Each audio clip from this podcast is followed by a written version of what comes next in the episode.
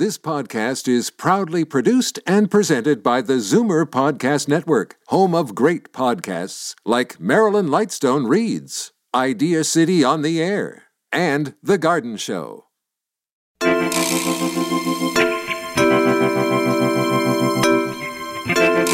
Well, that's the healthy way to do it is to look at it as the opportunity that's in front of you now, as opposed to all the things that you didn't do, you didn't accomplish, that you failed at, that you look back with regret. And instead, reframing that and saying, okay, well, that's the past. I can't do anything about it now. But what can I do? I can do something today, tomorrow, and from now on. Welcome to The Tonic. I'm your host, Jamie Bussin, and we're here to talk about your health and wellness related issues. On today's show, we're going to discuss the lack of new residential rental stock in Toronto. Also, why it can be hard to say no. And lastly, how to get your mojo back. But first, a little bit of business. Support for today's show comes from the Benvenuto Group. The Benvenuto Group is an owner and developer of quality high rise condominium and rental properties in Toronto and Montreal. The Benvenuto team is passionate about delivering quality living spaces, top lifestyle amenities, important services, and innovative design tailored specifically to its residents in every particular submarket. The Benvenuto Group is currently designing several new projects in Toronto, Montreal, and Chicago that will not only become exceptional places to live as an owner or as a renter, but that will deliver some of the highest levels of sustainability, energy efficiency, and comfort, and will set the standards for informed residents. I'd like to welcome our first guest, Mitchell Abrahams. He's the principal of the Benvenuto Group. He's a real estate professional with over 25 years of commercial and multifamily residential real estate experience. He's converted apartments into condominiums and developed condominium and apartment projects. Welcome. Good to be back. How are you? All things are well. In past shows, we've talked a lot about amenities. Today, I thought we'd focus on the lack of new residential rental buildings in Toronto. Sound good? Okay. I keep reading about very low vacancy rates and escalating rents in the city. What are your thoughts on how to deal with this? I think over the last 10 years, the condo market has become a surprise contributor to the rental housing stock in Toronto. And people wonder why. You know, for many years, there were purpose built apartment buildings and developers who built them. Right. We tend to forget that, that happened in the 50s and the 60s, and really there was very little in the way of apartment construction for probably three or four decades. Right. And a big part of that came from changing legislation. At some point in the 70s, there were pretty tough rent controls put in place in Ontario, and people shied away not only from building apartment buildings, but even from upkeeping them. Rents were constrained, and uh, it made really little sense to build a new apartment building. And we started losing the best quality landlords, and many of the institutions who invested in apartment buildings backed away because it wasn't in their best interest to be low cost operators. So we were left with buildings that over time were in disrepair. Rents were artificially low, and nothing new got built which in some ways led to a big part of the urban sprawl that we saw over many decades. Right. People didn't have great choices in terms of high rise, so they bought homes and they bought homes further and further from the city. But in the last 20 years, we've realized that number one, it's fun to live in the city.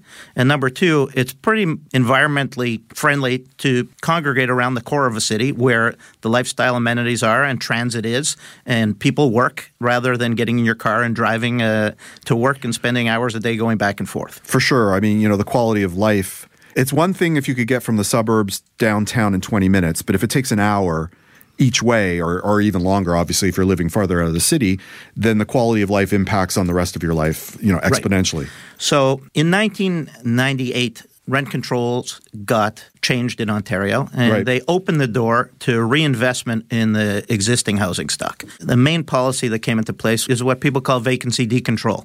And that means that when an apartment turns over, you can renovate it and rents go to market. People who are living in the building are protected in terms of having legislated rent increases. That opened the door to people reinvesting in existing stock, which had really low rents. But it takes time for a building to turn over and for rents to get closer to what real market rent should be, and it takes real market rents to incent people to build apartment buildings. Well, that makes sense. At the same time, there's a lot less risk to build a condominium than to build a rental building. Why is that? Well, number one, you pre sell a condo building. So Right. you know up front that the units are sold.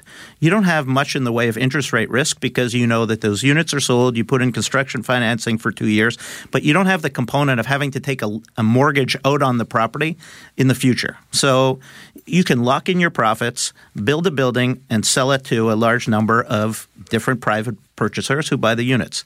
And some of those in a low interest rate environment in Ontario have chosen to buy those units as investments. Some people buy them to live there, Right. but others buy it as an investment. And some of that is because interest rates are low. People say, I don't have alternatives as investments that, that do well for me, and I can rent this thing out. And there is a really limited number of available vacant units in, in Toronto. So, number one, I can rent it out and I can get a return on my money. And it's a fairly liquid asset. Correct. And, and I have other options for it, which an apartment building owner doesn't. You know, I can put my kids in it one day. I can retire to it one day. Right. Or I can sell it for a profit one day. So it takes some of the risk out of it as compared to building a purpose built rental building because, you know, you have all those options.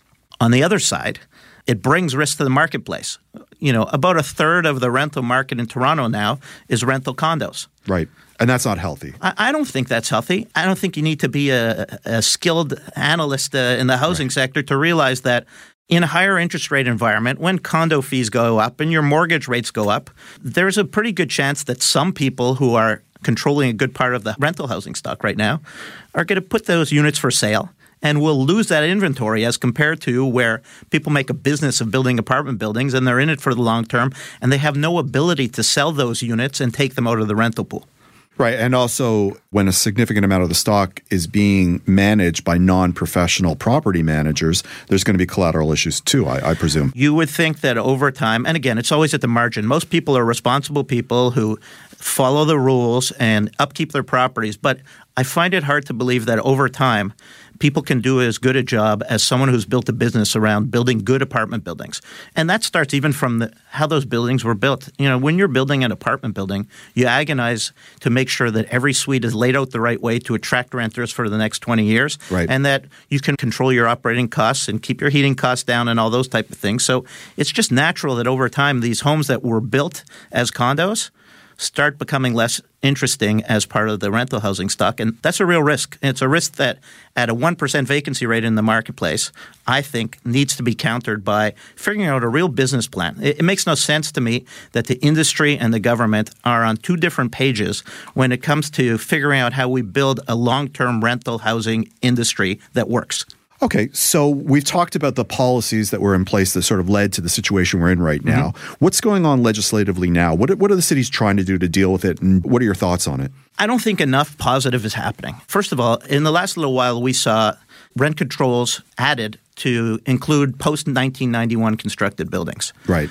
That's not a good thing. I mean, it, I understand the pressures of increasing rents, and politically, I'm sure that's a hard thing to deal with. People call at all levels and say rents are getting out of control, and I can't afford where I live, and that's Right. not a good thing. Of course not. But I but I think having short-term solutions to long-term problems is never a good thing. And really, to do that and to put constraints in place, you know that at some point those issues impact supply negatively. When people don't have a way to make money in a business, they don't engage in it that much. So all these measures to try to protect rent increases that deal with things that, you know, constrain supply in the long term are going to have negative impacts. And it's a, a discussion that we should have further, but to me people need to figure out how do we put a basis together that number 1 recognizes there's two industries. Affordable housing which Right. should have a business plan, and market housing, which needs to be fair to both sides in terms of creating enough supply to deal with a really rapidly growing city and to protect people against unfair things by landlords, like evictions that are not fair and rent increases that are, you know, not dealt with in a proper way. But in general, I think there's a lot of discussion to have about creating a long-term industry that makes sense for market rental and figuring out long-term solutions for affordable housing. Well, I agree with you. And, and hopefully, the next time you come on, we'll discuss maybe some ideas that you have uh, that maybe the government should be thinking of in terms of how do we encourage what should be a viable market to continue in, in the city. I'm not a hosing expert, but I've spent 30 years trying to figure this thing out from a proper business perspective, and I think that there's probably a fair bit to take away from that. Perfect. We've got to take a short break, but when we come back, we're going to discuss why it's sometimes hard to say no, all on the tonic. I'd like to give a shout out to our sponsor, Purica. Purica wants you to turn its protein into your power. A blend of the finest vegan protein and the antioxidant powerhouse that is the pure chaga mushrooms. Purica Power features ingredients and enzymes designed to optimize digestion and absorption. Unlike many protein powders, Purica Power tastes great with water and mixes easily. It's available in chocolate, vanilla, and natural unflavored. From the Purica family to yours, Purica Power is a new way to make the most of every day. It's all part of the Purica commitment to making a positive difference in the lifestyle of its customers. Ask your favorite health food store for Purica Power vegan protein or visit purica.com. Purica, nature, science, you. Hey, everybody, I just wanted to take this opportunity to give a shout out to one of our sponsors, Purely Natural. They're fourth generation master herbalists. It's a family owned Canadian company that's been in business for over 100 years. They've been working with my company, Tonic Magazine, for over 10 years, and its principal, Joel Thuna, has been writing our fantastic preventative medicine column for over seven years. They're one of the original sponsors for the OMTO Yoga Festival. The company is certified GMP, kosher, and organic. For more information about Purely Natural, please visit their website, purelynatural.com.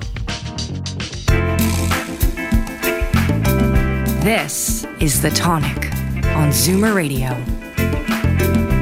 Carlyle Jansen is the founder of Good for Her, Toronto's premier sexuality shop and workshop center in Toronto, and producer of the Feminist Porn Awards.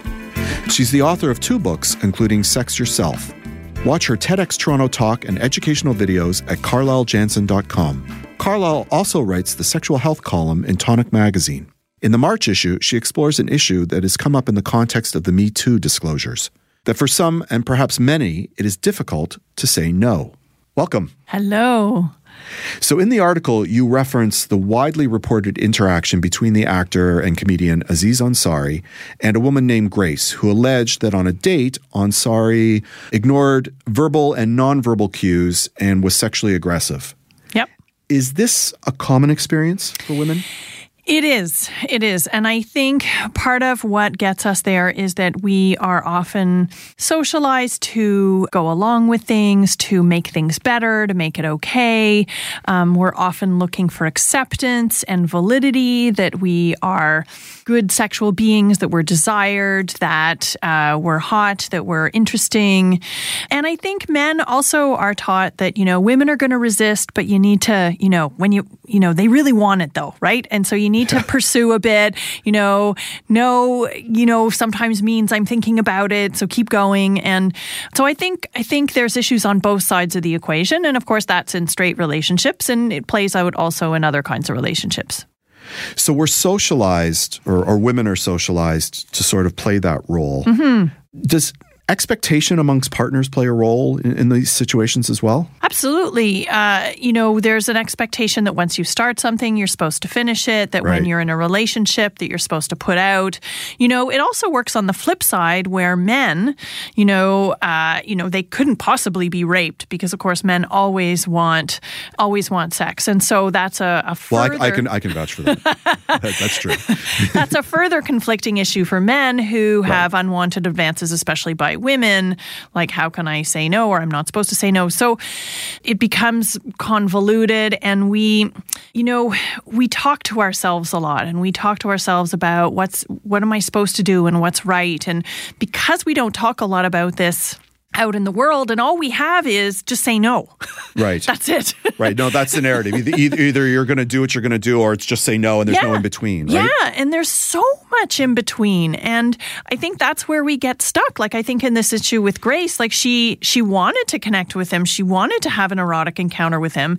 It wasn't going the way she wanted, and you know she was kind of trying to say not not this or not that fast or whatever and you know according to her she communicated that according to him maybe he didn't feel that was strong enough or he just ignored it we don't know but that it, they were sort of stuck in that middle ground that you know leaving was not necessarily the only option Yeah, and, and, let's look at the context of the situation. They weren't, you know, it isn't, it, it they weren't in court.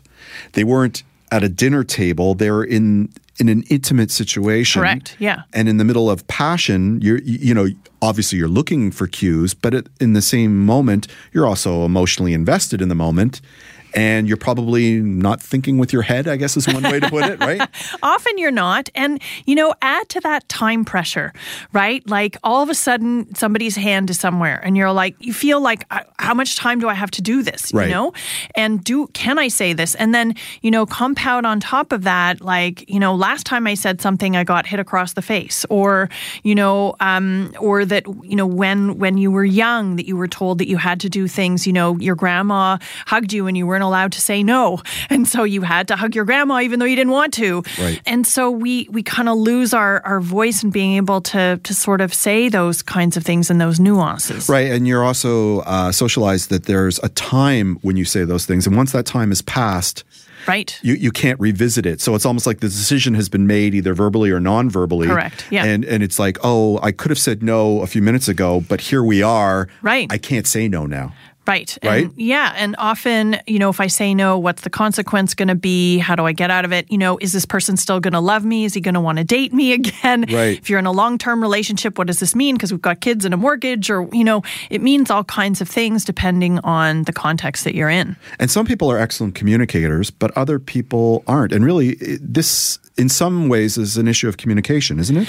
Well, to some extent it is. It's also about self esteem right. and about f- accessing that within you. Um, and, you know, I'm always astounded the number of people who can negotiate, you know, real estate or with a boss or, you know, any other kind of situation, but, you know, or even chores. But when it comes to sex, they all of a sudden get tongue tied and, and, and there's a second guessing of ourselves, whether our needs are important, whether it's okay for us to speak up. And sometimes, you know what, it's just easier to go along with it right. and deal with the consequences later.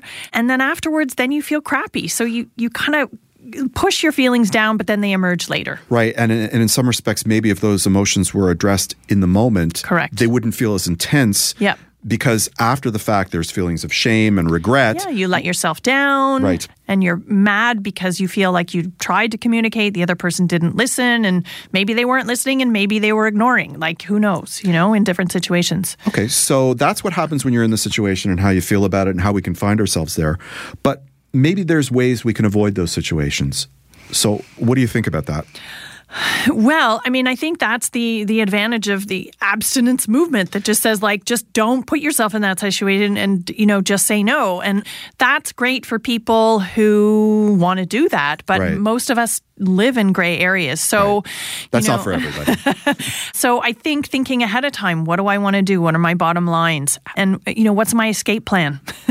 right? Right. If I find that I'm not really being uh, listened to, how how am I going to get myself out of there? How am I going to listen to myself and how am I going to keep myself safe? Well, that's good advice. Thank you for coming in today. It's always a pleasure. We've got to take a short break, but when we come back, we're going to discuss how to get your mojo back, all on the tonic. I'd like to give a shout out to our new sponsor, Omega Alpha. This company is 100% Canadian owned. Their team consists of allopathic and naturopathic doctors, nutritionists, researchers, and other scientific professionals, all led by their CEO, Dr. Gordon Chang. Formulations are created on their 40,000 square foot facility located in Toronto. Omega Alpha uses only the highest quality ingredients to manufacture the most efficacious yet price friendly nutraceuticals. For more information about Omega Alpha, visit OmegaAlphaInc.com.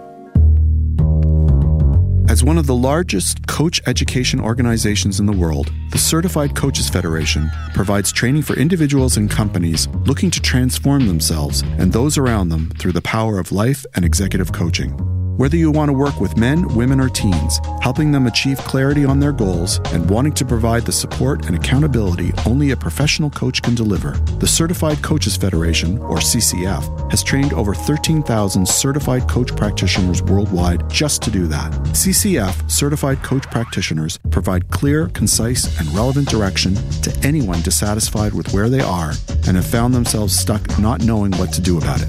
With the most accessible coach education available, the Certified Coaches Federation prides itself on delivering the most relevant information, providing attainable skills, and creating unique tools to support anyone with a thirst for helping others.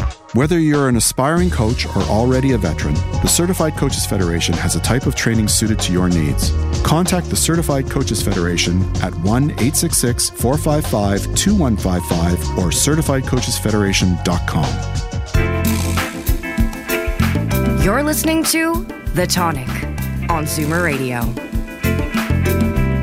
Welcome back. Our next guest, Rod McDonald, has over 30 years in the field of self development. Rod is the CEO of the Certified Coaches Federation, one of the largest coach education companies in the world. He's a speaker, coach, and author. For more information on Rod, visit indestructiblehuman.com. And for more information about the Certified Coaches Federation, please visit certifiedcoachesfederation.com. Hey, Rod, welcome back. Hey, Jamie. It's great to be back. Your article in the March issue of Tonic Magazine, which also happens to be the cover of the March issue, discusses ways in which men struggling with midlife issues can get their mojo back. The article resonated with me, so I'm interested in discussing it today, but speak slowly because I'm taking copious notes, all right? Absolutely. Let's start with bucket lists or goals that have been put off, because that's where you start in the article. Yeah, you know, I, I think that we all, at an early stage in our lives, have a pretty big bucket list of things that we'd like to accomplish. And then, unfortunately, along the way, many of us make compromises and we bury some of those things, we let go of some of those things. And then when we hit those midlife moments, those times of our lives where we either are forced to have opportunities to look at our lives or create opportunities to look at our lives, we actually have an opportunity to look at that bucket list again and find uh, a new passion or to renew a passion that maybe we once let go of.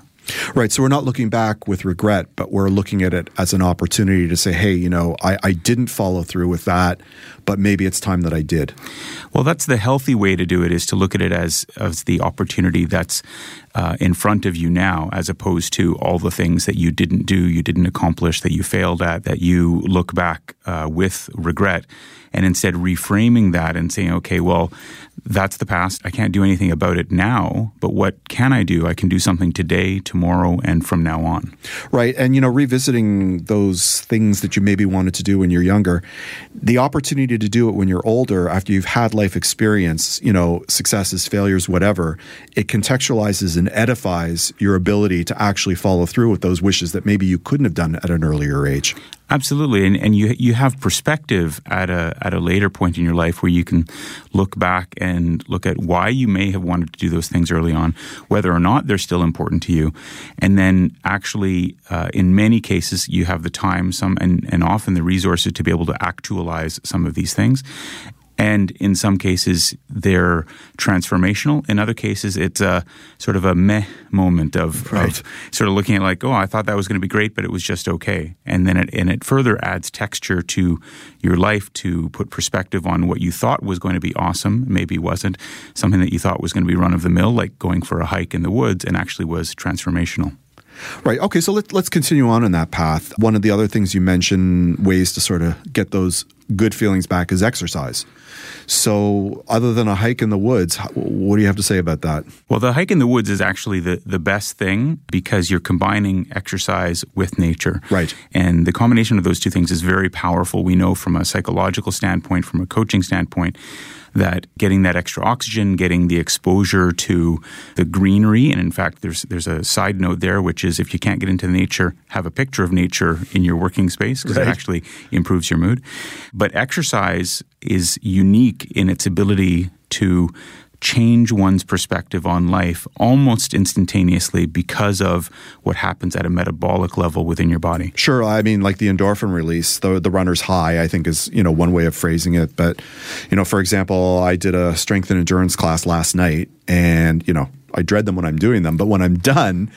I really feel good. I, I'm in a different frame of mind. You know, the tension is released, and Absolutely. And it goes to the whole piece around uh, routine and habit formation that many people, uh, especially when they're first starting out or starting back, they don't enjoy exercise. But once they make it part of their routine, whether it's first thing in the morning or after work or whenever it is that they fit it in, if they can keep it up for a few months, then generally it becomes part of their routine and that hesitation, that uh, not looking forward to it disappears and it becomes an everyday activity. Right, and and the other thing that we can do sort of every day once once we're dealing with the physical is also what we're intaking. So you know. A healthy diet is important too, isn't it? Yeah, absolutely. In fact, there's there's been numerous studies that indicate that what you eat can can be as transformational as medication in terms of altering mood and and how you feel about things. So the combination of the the right food at the right time with exercise, getting out into nature if possible, and bringing good things into your life. So listening to good things like uh, the tonic, right? Um, you know, watching a TED talk and and staying away from things like too much social media, too much headline news, will create a space within your your head and your heart that allows you to get that mojo back and to be the best version of yourself. And once you get your mojo back, or while you're in the process of getting your mojo back, another important aspect is who you're spending time with, too, right? Absolutely. So having that great circle of influence. And that can be family, it can be friends, it can be uh, people who share your passions. Maybe it's you're, you're part of a running group or a book club or whatever the case may be. It doesn't really matter who those people are as long as they support you unconditionally and challenge you to an extent so that you can continue growing and being the best version of yourself you can be. I agree. And, and I think it's also important that you actually have physical contact with them. I think we've been socialized now to sort of connect with people online. And I actually think it's, it's dangerous and isolating. Whereas, you know, if you actually spend time, make a point to see the people that you care about and be with them, it's a completely different experience uh, than sort of connecting with them digitally. Yeah, absolutely. So, I mean, inevitably, we do our best to fit in the technology to stay in contact with, with people. Right. But absolutely agree that being physically in, in contact in the same space, looking at people in the eye, and being able to read their body language is critical. Fantastic. Well, thank you for coming in today. My pleasure. Next month, we're going to have you back and we're going to discuss how you detox from a bad relationship, right? Absolutely. Fantastic. Thank you for listening to The Tonic. You can download this episode as a podcast on zoomerradio.ca and thetonic.ca. For articles written by Rod McDonald and Carlyle Jansen, be sure to pick up your copy of Tonic magazine. Tonic is available free on racks at over 200 locations across the GTA and delivered with the Globe and Mail to home subscribers in 11 choice neighborhoods in Toronto. Or you can visit our website at tonictoronto.com. Please join us next week when we'll discuss spring detox, digestion, and preventing yoga injuries. Until then, this is Jamie Bussin wishing you a healthy and happy week.